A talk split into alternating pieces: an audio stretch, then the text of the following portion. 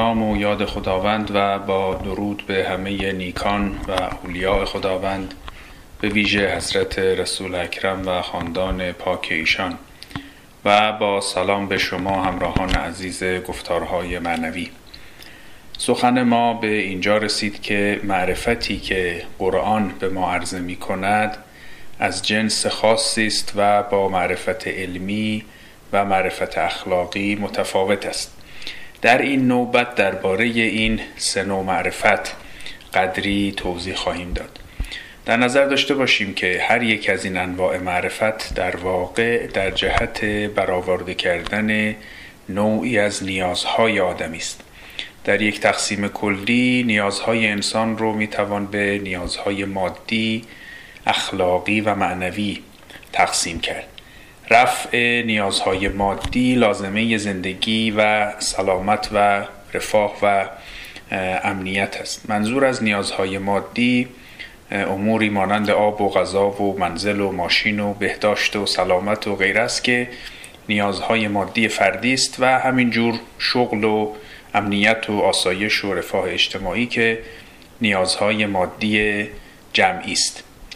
ابزار انسان برای برآورده کردن این نیازها دانش تجربی و تکنولوژی حاصل از اونه که انسان با عقل ابزاری و مشاهده و تجربه و روش علمی کسب می کند و توسعه می دهد و استفاده می کند همه علوم تجربی طبیعی و اجتماعی و رشته هایی که از اونها نشأت می گیرد مثل مهندسی و پزشکی و اقتصاد در خدمت رفع نیازهای مادی است. علامت این که تا چه حد انسان در زندگی مادیش موفق بوده است میزان جلب لذت و دفع رنج است. اینکه امروزه بیماری های بیشتری نسبت به گذشته درمان می شود شرایط خانه و زندگی ما راحت تر است و ما امکانات بیشتری از قبیل اتومبیل و هواپیما و تلفن همراه و اینترنت داریم. اینها نشان موفقیت بشر در کسب معرفت علمی است. اما علاوه بر نیازهای مادی انسان یک بعد وجودی خیلی مهم دیگری هم دارد که وجدان اخلاقی اوست. انسان نمی‌خواهد که فقط به لذت و رنج و سود و زیان خودش نظر داشته باشد و اگرچه در این جهت میکوشد اما در عین حال رنج و لذت دیگران رو هم در نظر می‌گیرد. اگر کسی همیشه آسایش خودش رو بر همه چیز اولویت بدهد ما او رو سرزنش می‌کنیم. اگر وجدان اخلاقی ما زندگی مادی ما رو محدود کرد یعنی من گفتم که فقط به زندگی خودم نمیاندیشم بلکه دیگران رو هم به حساب میآورم این ورود در زندگی اخلاقی است. همه انسان ها به نیازهای اخلاقی میاندیشند. اگرچه داوری های اخلاقی مثل داوری های مادی و علمی کاملا مشترک بین همه انسان ها نیست و اختلاف نظر وجود دارد. اما حدی از اشتراک نظر در اصول اخلاقی هست و همین زندگی اخلاقی رو در اجتماع میسر می کند مکاتب اخلاقی متفاوتی در صحنه فکری بشر ظهور کردند که هر کدوم به ترتیبی روابط اخلاقی رو تعریف می کنند اما در هر صورت این وجدان اخلاقی ماست که ما رو راه می‌برد و معرفت اخلاقی بخشی از نظام معرفتی ما رو تشکیل می دهد نتیجه زندگی اخلاقی این است که در مجموع شرایط زندگی اجتماعی بهتر می شود در جامعه سالمتر با روابط بهتر زندگی می کنیم حرمت انسان ها بیشتر نگه داشته می شود کرامت انسان ها بیشتر حفظ می شود افزایش اهمیت کرامت و آزادی و برابری در جوامع امروزی و تلاش در جهت حفظ این ارزش ها نشانه رشد معرفت اخلاقی بشر است.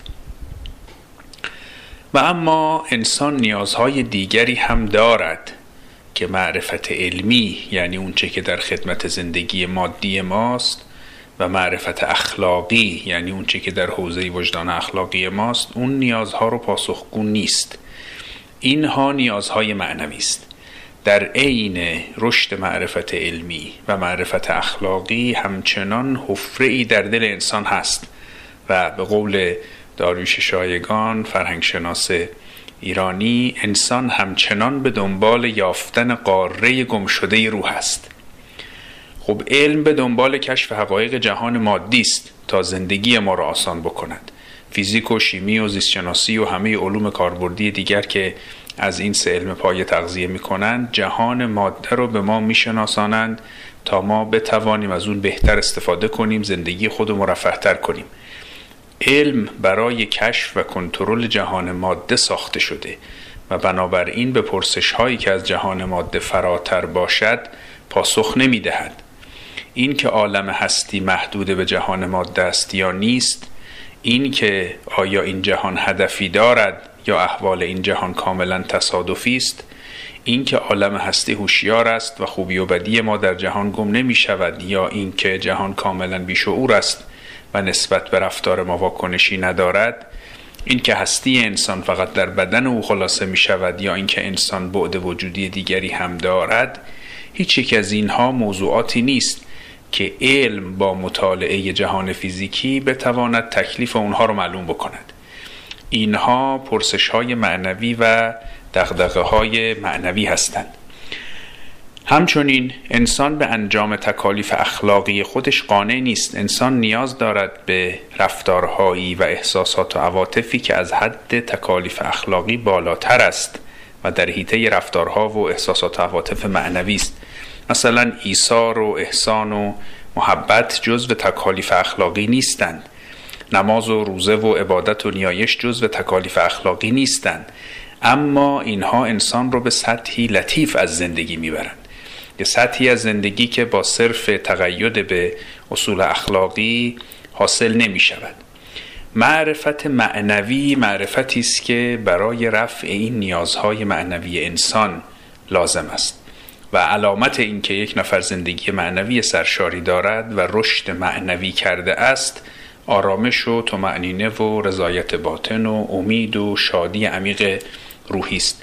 اینها اموری است که چیزی بیش از زندگی مادی خوب و زندگی اخلاقی خوب به انسان می‌دهد. وقتی که ما می‌گوییم که قرآن پیام معنوی دارد یعنی از اموری که از دسترس علم بشر خارج است به ما خبر می‌دهد و نوعی از زندگی و نوعی از رفتار رو که از دسترس مکاتب اخلاقی خارج است به ما تعلیم می‌دهد.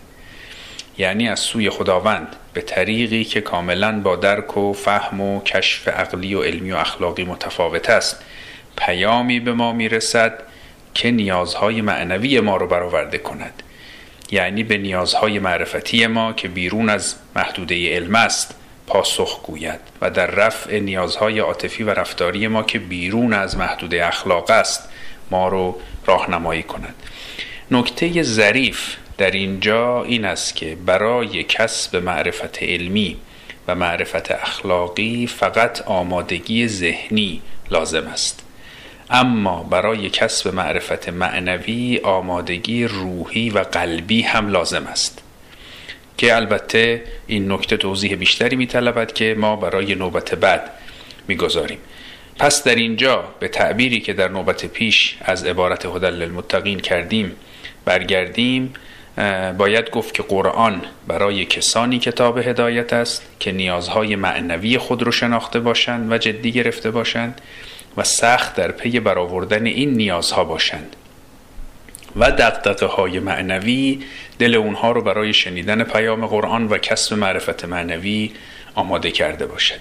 وقتی دل خودمون رو به قرآن بسپاریم حرکت سعودی روح ما آغاز می شود. از مقامات تبتل تا فنا پایه پایه تا ملاقات خدا اوقات شما خوش باد و خدا نگهدار.